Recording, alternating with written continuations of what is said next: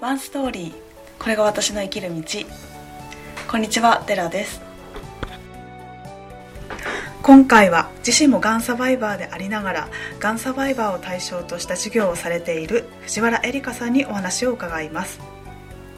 藤原エリカさんは高校卒業後、東京の専門学校で映像編集を勉強し、卒業後も東京で映像編集のお仕事をされていました。その後は介護やイベントの企画・運営をするベンチャー企業で働いていましたが、手術のため実家の宮城に帰ったそうです。手術後、落ち着いたら東京に帰るつもりでしたが、じっくり治療を受けてくださいと言われ、実家の宮城でそのまま住むことになったそうです。そして今年、にせんじゅうはちねんのごがつからカルペディエムフォトという事業を開始されました。カルペディエムとは、ラテン語で今を生きるという意味だそうです。前半は授業の内容や、がんと知ってから開業するまでのお話をお届けします。よろしくお願いします。よろしくお願いします。はい、えー、っとエリカさんは、はい、えー、っと先月からカルペディエムフォトというのを始められましたが、はいはい、それは一体どういうものなのか、ちょっと教えていただけますか？はい、えー、簡単に言うと、がんサバイバーさん専門の写真撮影の事業になります。で、がんサバイバーさんっていうサバイバーっていうのは、うん、今あのがんの治療されている方も、治療を終えられた方のことも、まあ、一度がんを体験された方のことをサバイバーさんと言います、うん、でその方たちをのお客様対象とした写真撮影の事業になります、はい、ではなんでそのカルペディエムフォトというのを始めようと思ったんですか？はい、えー、まず私自身があの現役がんサバイバーなんです。で今も治療をしながらになるんですけれども、えー、にせんじゅうろくねんの年末に、えー、長年東京住まいでいたんですが、こちらに帰ってくるきっかけがあって、手術のためにだったんですけれども、で、えー、一旦手術が終わったらすぐ東京に戻るつもりでいたんですが、病院から落ち着いて治療を受けてくださいということで、宮城にこちらに帰ってくることになりました。で、えーまあ、仕事を辞めたので、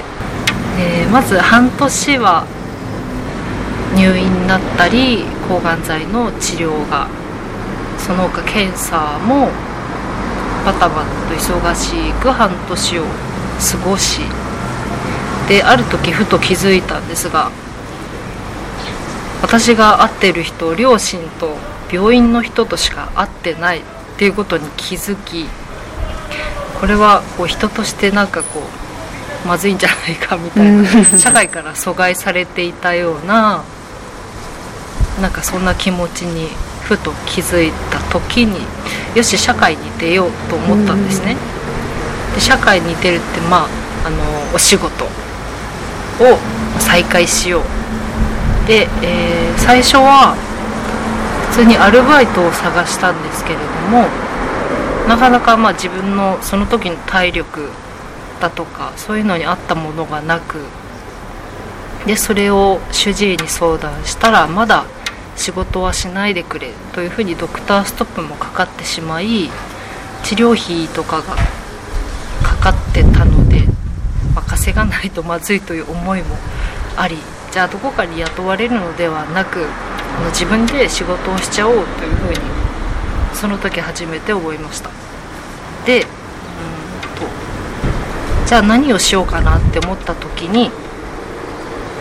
まあ、あの得意なこととか資格とか何かあればよかったんですけど、本当に何もなかったので、まあ、私に今あるのは何だろうと思い返した時に、コンプレックスは た, あのたくさんあったんですね、うん、でそのコンプレックスっていうのはやっぱりこう抗がん剤で脱毛した頭とか、まあ、むくんだ顔とか手足とか、まあ、いっぱいそういう自分のコンプレックスはたくさんありました。でじゃあそのコンプレックスを例えばうーんポジティブ変換するとしたら、こう売りにするとしたらと考えて、えー、よくあの YouTube で顔の半分をフルメイク、顔の半分すっぴんというビフォーアフターみたいなあるじゃないですか。なんかあれで私もそのプロの方にお願いしたらちょっとは見れる姿になるんじゃないだろうかっていうふうに思いまして、でじゃあ頼んでみよう実際で、えー、メイクでどうせだったら顔だけじゃなくて服もで ど, どうせどうせだったらその姿を写真に残しておこう、記念に残しておこうっていうのがきっかけであの写真撮影っていう事業につながったんです。うん、そういうのがまずきっかけだったのと、働かないと私、まあ、一人っ子なんですけど親の老後の資金を食いつぶしてる無職ニートだったんで稼がなきゃっていう思いが、うんまあ、大きく言うとふたつありました。うん、はいまあ、そのじゃあそういう事業をやろうと思ってから実際にやるまでって、はい、やっぱり実際考えてるのと実際にやるのって全然違うと思うんですが、まあ、先月、はい、にせんじゅうはちねんごがつから始められて、はい、そこまでの準備とか道のりってどうでしたか？はい、本当にもうまず起業の木の字も知らなかったので、えっと、あのゼロから、うん、じゃあまず起業ってどうしたらいいんだろうから始まり、そうですね、このうーんその半年ぐらい経って社会に出なきゃと思った時にまず友達作ろうと思ったんですね。うん、で本当に地元こっちに帰ってきても友達も誰もいなかったので友達を作ろうとあのがん患者さん向けの、えー、フェスみたいなこうイベントがあったので、うん、そこに行ってこう同じサバイバーさん友達を作ろうと言ったんですけれども、えー、なんかそんな雰囲気でもなく、あ、そうなんですか。誰にも声をかけられず、えー、じゃあ皆さんこう参加して話を聞いて解散みたいな感じの、はい、みたいな、ちょっとまあ年齢も結構高めの方がいらっしゃってて、あんまり同年代とかもいらっしゃらなくって、うんちょっと誰にも話しかけられずだったんですが、ちょっとそのがんの就労支援のコーナーみたいなのが